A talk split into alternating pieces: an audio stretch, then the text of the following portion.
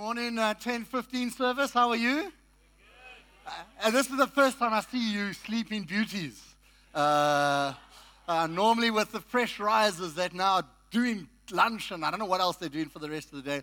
So I bring you fresh and warm greetings from the 8:15, 8:30 service this morning. It's really lovely to see you this morning.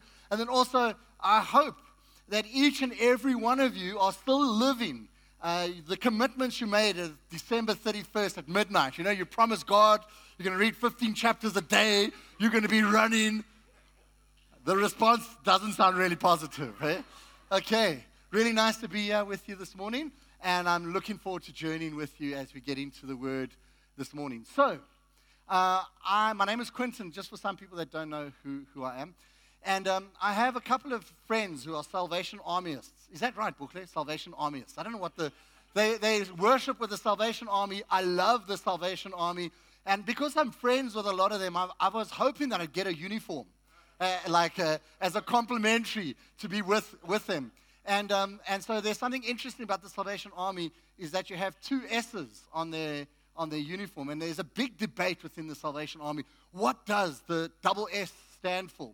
And so some people say William Booth, the founder of the Salvation Army, said that the SS stands for save to save. And that sounds pretty cool, right? But there's another camp within the Salvation Army that says that SS stands for save to serve. And I'm like, oh, wow.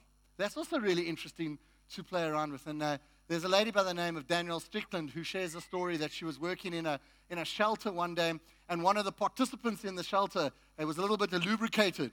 And he came down the stairs and he said to her, What does the SS on your uniform stand for? And she said, I don't know. What do you think it is? And he said, Sexy soldier. So maybe that's what it should be, but who knows, right? But I really, when I started thinking about that, I think that we are saved from something. We are saved from sin. We are saved from something, but we're also saved to something. We are saved for something. And so this morning we're going to talk about what is it we are saved for? And how do we get to a place where we can serve really well in that space? It's almost like, you know, there's a couple of years ago there was that awful aeroplane crash and there was one survivor out of 500 people on the plane. And like uh, there's this like massive burden on you if you're the only one that survived. Like you have to do something great with your life. You can't just go back and not do anything with it, right? And so the question is, um, how do we how do we serve in God's kingdom? And so there's a guy by the name of Billy Shaw who I got to meet in the US a couple of years ago. And one morning, he's sitting with his daughter, four years old, and they're having a conversation. It's Martin Luther King Day. And his daughter says, Dad, who is Martin Luther King and why do we have a public holiday about him? And the dad was like, Yo, how am I going to answer this? So he starts trying to explain to his four year old what the civil rights movement was, and, and he's making a big mess of it as he's going through it. And while he's busy fumbling through it, she stops her dad and she says, Dad, was Martin Luther King a hero? And he said, Yes, Martin Luther King is a hero. That's exactly who he is. And he thought he could get back to breakfast. But you know, kids, they have a way of asking more questions, right? So she asked another question that really stumped him this time. And she said, Okay, if Martin Luther King was a hero, who are our heroes today? And he couldn't answer the question. He couldn't point to one person that he could hold in high esteem in modern day society that could be a hero. And I wonder if our kids had to ask us that question could we point to somebody in society and say, yes, they are a hero? And I think the church is crying out for heroes, crying out for people to serve and walk in what God has intended for them to do. So the question is when you became a Christian, you were all given a red phone. Is that right? You know, we see people go into that side lounge there. You know what they get there? Is a red phone. And that red phone is that when it rings, you answer it, right? And so, my question to every one of you when the red phone rings, will you be ready? Mr. Incredible, we need your help.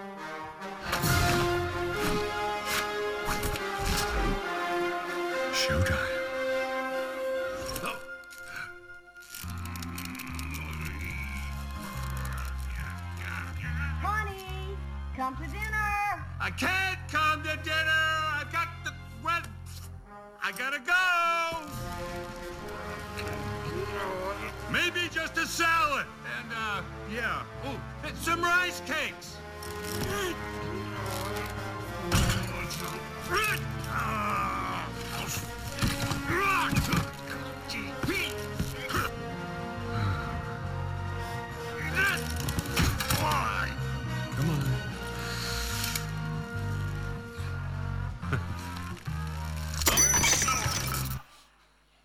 Now, I hope that wasn't your dressing routine coming to church this morning and an indication of how great Christmas was, right? Right, I hope that's not the case. But I think as Christians, we put on the uniform and we're ready to serve, but when the phone rings, that uniform doesn't fit quite right. We feel a little bit inadequate to do what God has called us to do. And so we end up not serving because we feel we're not worthy of doing what God has called us to do. And so some of the thoughts that might happen in the back of our heads is that we might say to God, Oh, it's futile. The problems of the world are far too big for little old me to take them on. Look at the economy, look at crime, look at HIV AIDS, look at everything that's happening in our country. I can't take it on. And so we tend not to do what God has called us to do because we're like Elijah's servant that says the army is far too great. We cannot, we become overwhelmed by what we see. Another thing we might say is, oh, nobody's going to take my voice seriously. Nobody really believes that I have something of value to add. And we become Timothy in the new church, where Paul has to continuously encourage Timothy not to be timid, to be bold and fan this flame of faith that has been put inside of him. And so maybe we hold him back because we feel nobody's going to take us seriously. Another one is maybe this is more reality for us in this church is that we've become comfortable in our middle class lifestyles. We've worked really hard for what we have, and it's somebody else to do this work. And we become comfortable with the bad news that we hear, and so we hear about an horrific crime, and we'll say, Oh, eat our ice cream, say, Oh, that's too bad. And we just become comfortable. I pray that God shakes your comfortableness that you have. Maybe we're waiting for a sign, you know, like Gideon, waiting for a sign. If Pastor Sai looks me in the eye and speaks to me by name, then I will do I serve, right? If, um, if my name is written on the wall, if this happens, then I. And so we're all playing that waiting game. So when I was about to marry Tamsin or I was dating her, the first meeting with her, I sat next to her. I said, Lord, if her knee touches my knee, that's the sign. I can put my hand on her lap, right?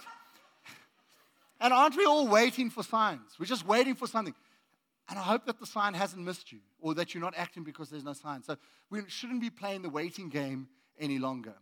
And the other one, who me? I'm too old, I'm too young, I'm too fat, I'm too thin, I'm too clever, I'm not too clever, I've got too much money, I've got too little money, I'm too educated, I'm not educated enough. We become like Moses and say, Lord, have you heard me speak? Not me, there's other people that can do this. And we say, Who? Me? And then there's this group of people in the church, grumpy Christians been around here for 20 years. We, nothing. In fact, you came here this morning with that saying, What are they going to teach me this morning? I know everything. In fact, I'm, I'm going to take notes to say how you can do it better after this, right? We've been around the block. They're like, yeah, these new young Christians, give them some time to be disappointed by God and we can move on with what we need to do. Plus, we become like a Jonah. You can save everybody, but not those people. Don't bring those people into this church because, and so we become grumpy. And so we don't serve for a whole number of reasons, right? And so when the call comes, will you be ready? Will you be ready to serve God in His fullness? And that's what we're going to talk about today.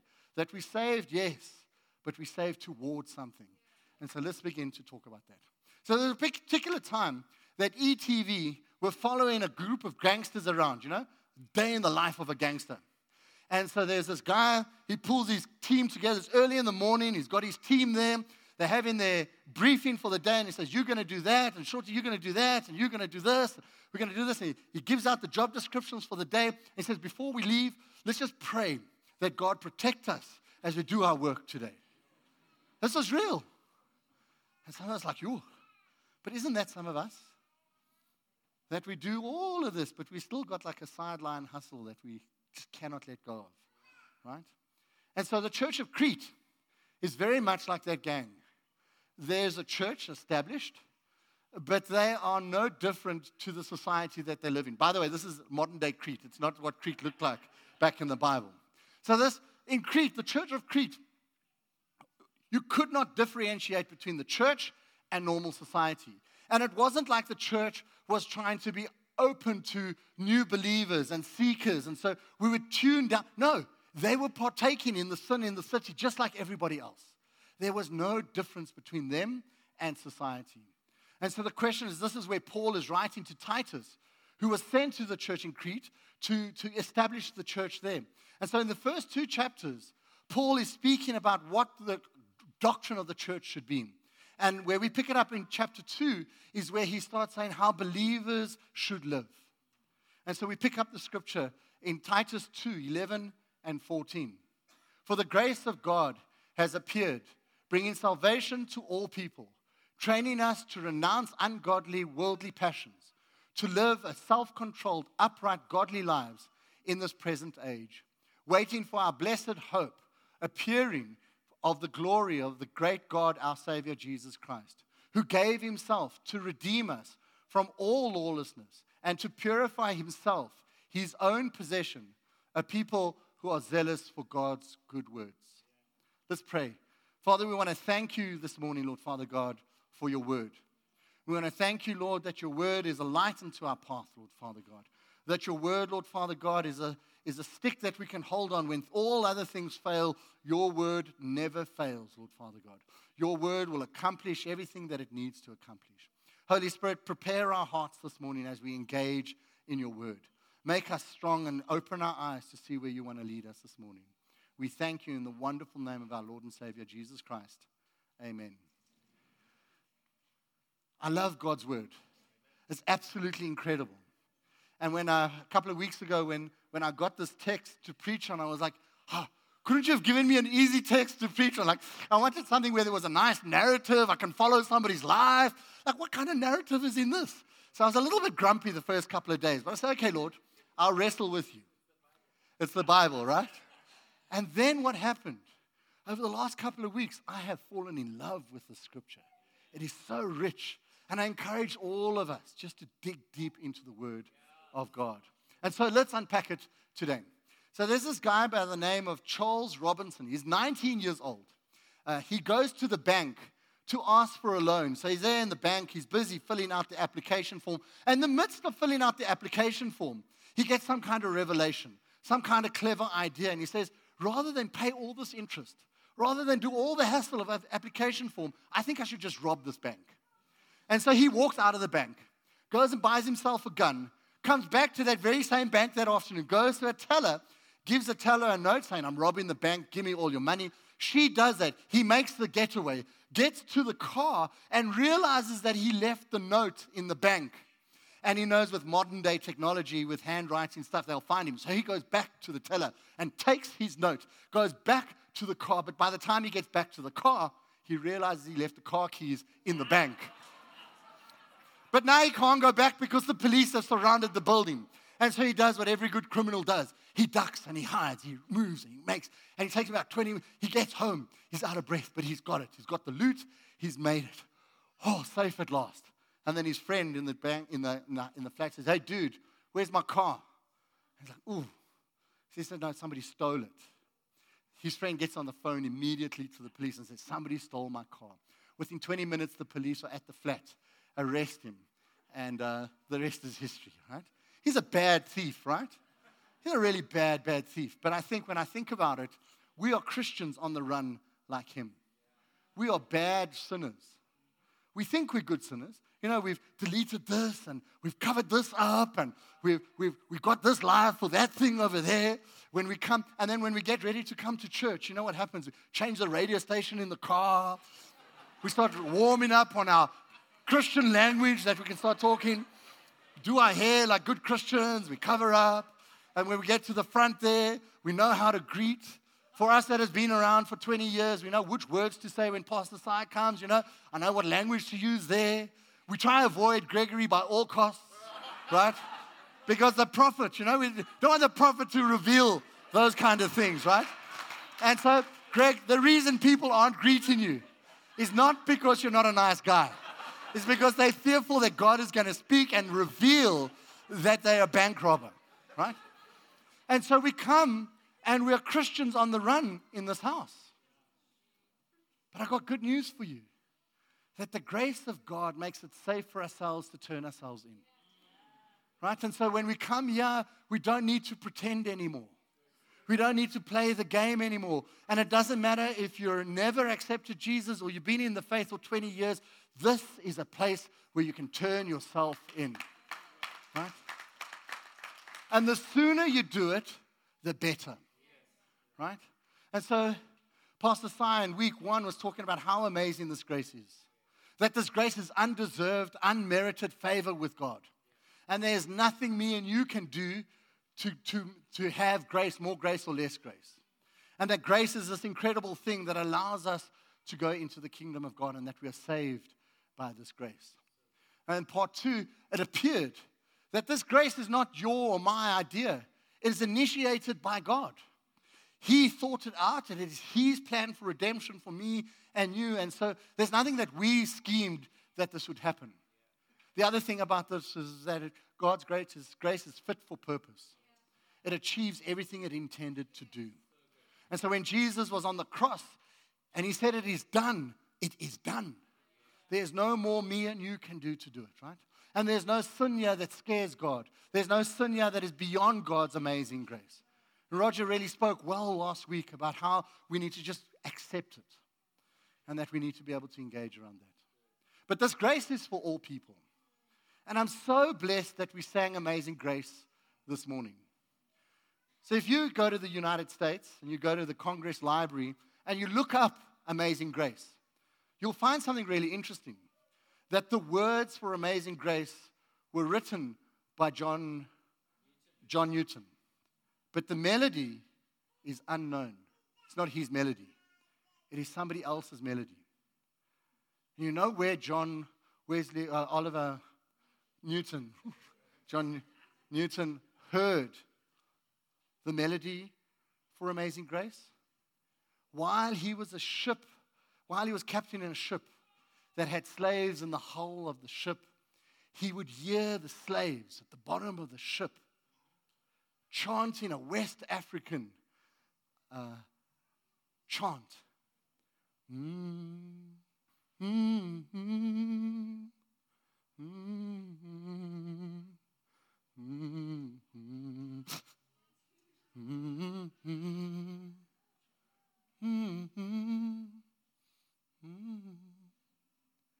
And so John heard that melody from slaves that were bound at the bottom of a ship. And so when he ran out of everything and he started writing these words, Amazing Grace, it was slaves that were the inspiration for the melody. And I don't think that it's by mistake that God would use a melody from slaves and the words of a slave trader to talk about God's amazing grace because God's amazing grace is for everyone. It is not for you or for them, it is for everyone, man and woman, black and white, rich and poor. There is no special grace for any particular nation. Amazing grace is for everyone. And we all can take part of it. And I promise you, I never sing that song the same after I understood that. That this grace is for everyone. But this grace isn't a one time event, right? It didn't happen in 1984 on the 4th of December at 8 o'clock when God met you, right? And from now onwards, for the rest of your life, you just remember that incredible day when God met you and saved you, right? Because God's amazing grace is not a one time event, it's an ongoing process. And it allows us to do the things. So it purifies us so that we can do the work that we can do now. And we need to thank God for His grace because it was only by God's grace that we could enter into His worship this morning. It is God's grace that allowed us to sit here today. And so we should be thankful for God every single day and that He's not done with you. Even tomorrow, His grace will be there for you. And so, in preparing for this, I was reading a little bit of Max Lucado's In the Grip of Grace, if you want a book to read. And in the book, he's talking about one day he was sitting in traffic. And while he was sitting in traffic, out the corner of his eye, he noticed there was an alleyway, like the Lord made a way where there seemed to be no way. And so he took a short left, went down the double up, and saved himself 10 minutes to get to work he was praising the Lord inside of him, saying, Praise the Lord. The next day, he did it again. And for the next six weeks, he used this double up. The Lord had provided in the midst of all this chaos and traffic. So a couple of weeks later, his wife was with him in the car, and he's like, Oh, this is the opportunity of a lifetime to show my wife what the Lord has revealed to me.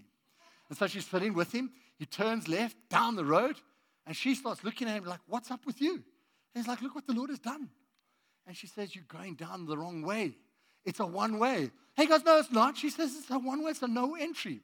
And so, after a little bit of haggling, you know, as husbands and wife haggle sometimes, he goes and looks at it, and there was a no entry sign, but it was covered by a dumpster. So he repented. But the problem wasn't that he repented. He said the problem was the next day when his wife wasn't in the car and he got to the same spot and the road was open. Does he take the double up? Or does he stick with what he knows? Right? And that's what we're talking about today. When you see the double up, do you take it or do you stick with what you know, right? And so Titus says that we need to be trained as believers to walk as Christians, right? Because when I'm a thief and I've been incarcerated, I only know that. And so I have to be trained to live a different kind of life. And so as a sinner, I need to be trained to live a different kind of life. The one, I don't know if this is a shock to anybody, but this Christian walk was never meant to be walked alone. You're not here by yourself, nor were you ever meant to walk this lone, road alone. And so Jesus provides the Holy Spirit, first and foremost, to help us on this journey as we are Christians. He will guide us, He will teach us how to walk and be children of God. But the interesting thing about the Holy Spirit, the Holy Spirit is not a bouncer. The Holy Spirit isn't a bully. I, I like to see the Holy Ghost as like a grandmother that gives quiet but really strong corrective decisions in our lives. And we need to pay special attention when the Holy Spirit is speaking to us, lest we grieve the Holy Spirit. And so it's the Holy Spirit. It's also through discipleship. And so through in this church, we offer a number of things that you can do to walk like Christians, whether it's 215, 115, 215, 115, all those numbers, all, all both, right? Whether it's victory weekend, whether it's going to whatever this, but get involved in training yourself up. And then the other thing we're going to talk about next week, but it's about connect groups. Get connected, stay connected, because that's where we begin to see real growth in our lives. I must make a comment about my connect group that my connect group are bouncers. They are like well stocked guys, right? And I know if I mess with them, they're going to take me down, wrestle me to the ground. They're not going to allow me to walk out of here. They'll grab me, they'll hunt me down. So find a connect group because you're never meant to do this walk alone, right? And so Titus says that we need to deny our worldly, ungodly passions. Right? We need to turn away from them. And he says renounce. Renounce is an interesting way of looking at it, right? To renounce is not to avoid them or sidestep it. You know, I think as Christians, sometimes we try to get as close as possible to sin and say, Ooh, I just made it, eh? we, we play with faith. So, how close, how close to the edge can I get before I fall, right? And Titus is saying we shouldn't do that. We shouldn't sidestep it or play games with sin. We should renounce it, break loyalty with it. We should not be part of it in any way, shape, or form before you get all caught up with the rugby. And so, what should we break away from? What should we renounce? We should renounce immorality. Now, there are two parts of immorality that are interesting to me. The first part of immorality is the things that we know. You're a sinner, you beat your wife, you're a liar, you, you steal, you do all those bad things, right? And that's easy to say, you need to repent. So there's somebody that does the immorality. But with immorality, there's also a victim. And that's far more difficult to talk to. Because when you're a victim of immorality, it is really difficult. Some interesting things that come out of research that 9 11 after 9 11, they, they looked at Christians that, that prayed after 9 11. And there are two groups of Christians after 9 11 that prayed. One group of Christians after 9 11 prayed for God's justice, God's revenge on the people that did this evil thing to their nation and to their families. And there was another group of Christians that prayed for God's mercy, grace, and abundant love. And when they looked at those two groups, the group that prayed for justice, revenge, took them much longer to heal. It took them much longer to recover from their post traumatic stress. Versus the people that prayed, Lord, forgive thee, and prayed for mercy. Their healing was quicker. They didn't suffer as much from post traumatic stress. And so when we think about immorality, we need to pray for God's grace to forgive, for God's mercy to be abundant in our hearts, because it's only good for us but also pray for God's grace that if you're, you're perpetrating immorality, you need to stop. But not in a judgmental way, because there is grace for you. The second thing we need to turn away from is uh, religious, ooh, English again, second service gone uh, already, being religious, right? And I think each of us, the longer you're Christian, the more you become infected with a religious mindset, right? And you start falling in love with this institution of the church. And you fall in love with rules, rituals, routines. Oh, he didn't raise his hand on the second song. There must be, we must send a prophet to go and prophesy over that person, right? Oh, that person did it, right? And so the rules, rituals, and routines become center, not the person of Jesus Christ. And so as we turn away from those things, we also need to be aware of who do you focus on when you meditate on God. Because again, research is really interesting. It's amazing how research is now underpinning God's word. And they found that if you meditate on a God that is angry, a God that seeks a, uh, uh, something for your sin, a God who is punishing, your levels of empathy and, uh, begin to drop. Your ability to love the world begins to fade.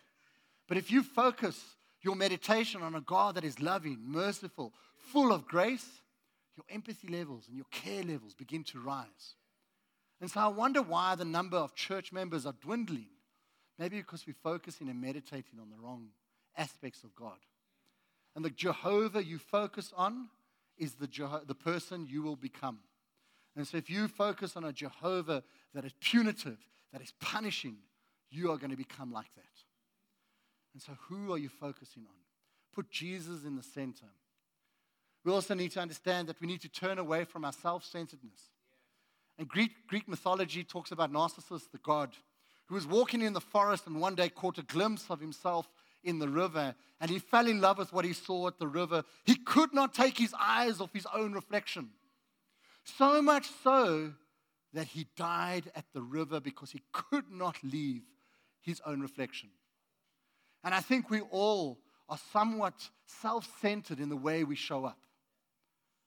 And it's uh, manifested in our unrelentless desire to consume things. And so when we are consuming, it's about us. And we will do anything to get the latest pair of jeans without recognizing what is the consequences of getting those jeans. What did it take? Who made them? Or who am I going to step on to get the promotion because it's about me? Right? And normally the self centeredness is rooted in pain. So we need to turn away from it. Last thing we need to turn away from is pride.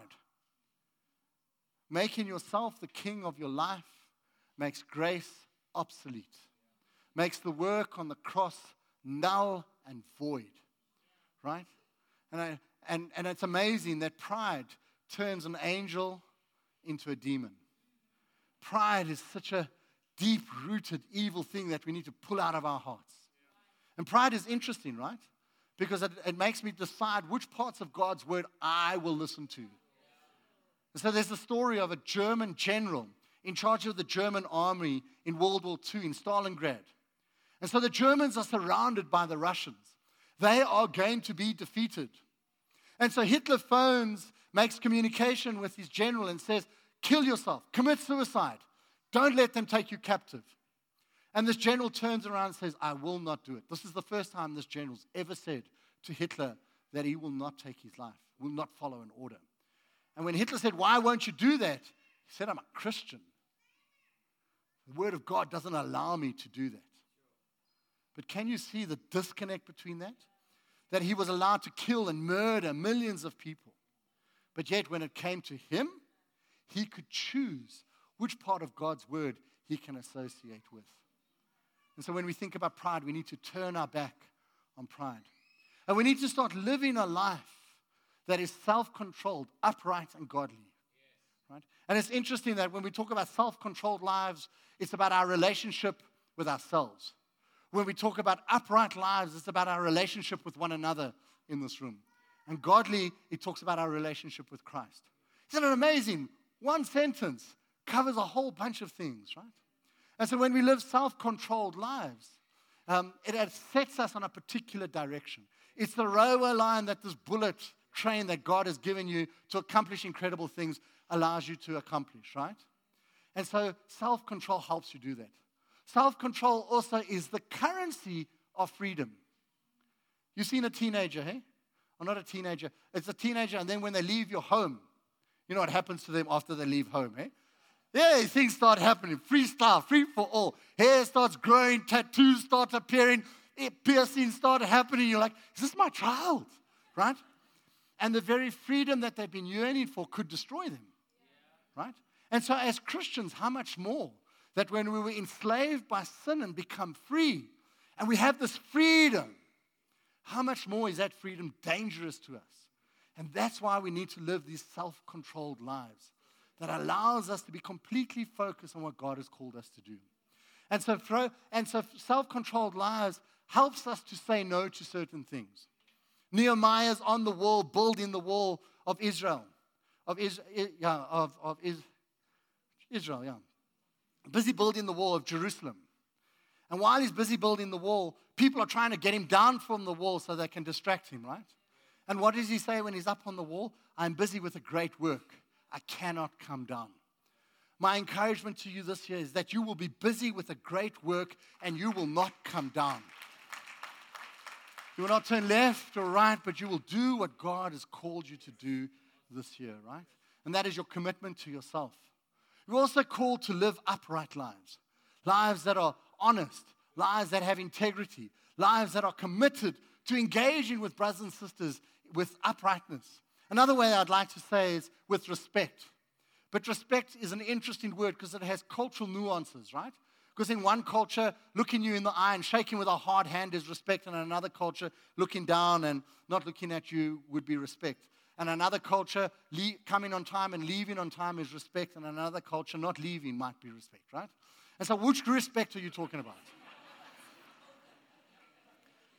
How many of you remember the day you were born? Can anybody remember the day they were born? Somebody once put their hand up when I asked this question and they say, I remember the day I was conceived. I was like, yo. That's a different kind of consciousness, right? So I want you to think for a moment the day a baby was born in your family, whether your own or a relative or a friend. Amazing. The family comes to a standstill, right? You send gifts, you get gifts, we celebrate this thing. But I want us to think for a moment about a baby a baby as a thing is quite useless. It can't contribute to society. It doesn't have any money to give anywhere. It can't drink. I mean, it can't, it can't, it can't drink and eat. You have to do all of that for it. You need to dress it. And the worst part of it, it poops and vomits everywhere, right? Um, and so, but now that you're if I look around the room, the average age is what, 29 in the room? Average age, right? It's getting lower every service, right? You, you're contributing to society. You have a bank balance. It looks like most of you dressed yourself this morning. But somehow, we love you less today than the day you were born. Right? And so when we think about that, is that when we live upright lives, we're giving people respect because they're children of God. We treat people be- with dignity because they are human. And so I'm calling us that God is calling us to treat each other like that. The last thing that we need to live towards is a godly life, where God is the center of everything that we do. Our start and end is about God, it becomes Christ centered. And God isn't this big sugar daddy that we rely on every now and then that we come to. We fast and pray so we can get something from Him. Whenever we come, He doesn't go, oh, no, not you again, trying to run away, because all you do when you come is to ask for things. And our relationship with God needs to be very different. It needs to be a place of saying, Lord, how do I serve you? What are the things I need to do for you? And so in Titus 2:12, it talks about this present age. Not tomorrow, not next week, not just now, now. The hour is now to begin to live godly lives. The hour is now to turn away from your all ungodly ways. The hour is now. We need to do it now. And so often I think we, we make plans with God. Next week I'll give that. Or next time the bonus comes, I will. And so we need to understand that we need to live godly lives now. And the last thing before we wrap up this morning is that we we need to be wait. We need to be waiting in anticipation for the return of our Savior. It reminds me of Christmas You know, leading up to Christmas, you get the advent calendars and you got the four candles, and every week you light a candle. Every morning you run to get the chocolate because we're so anticipating Christmas Day. How are we anticipating the second coming of Christ? Are we that eager and enthusiastic that we say, could they, today be the day? Am I ready? Am I living a life that is worthy of my Savior coming back today? Or am I going to be caught like, oh, the house isn't clean? Am I going to be caught unawares that my Savior is coming back? And so we need to f- say, Lord, I'm living my life in a way that is meaningful to you. And so Titus 2:14 begins to wrap this all up for us. And says he gives himself to redeem us.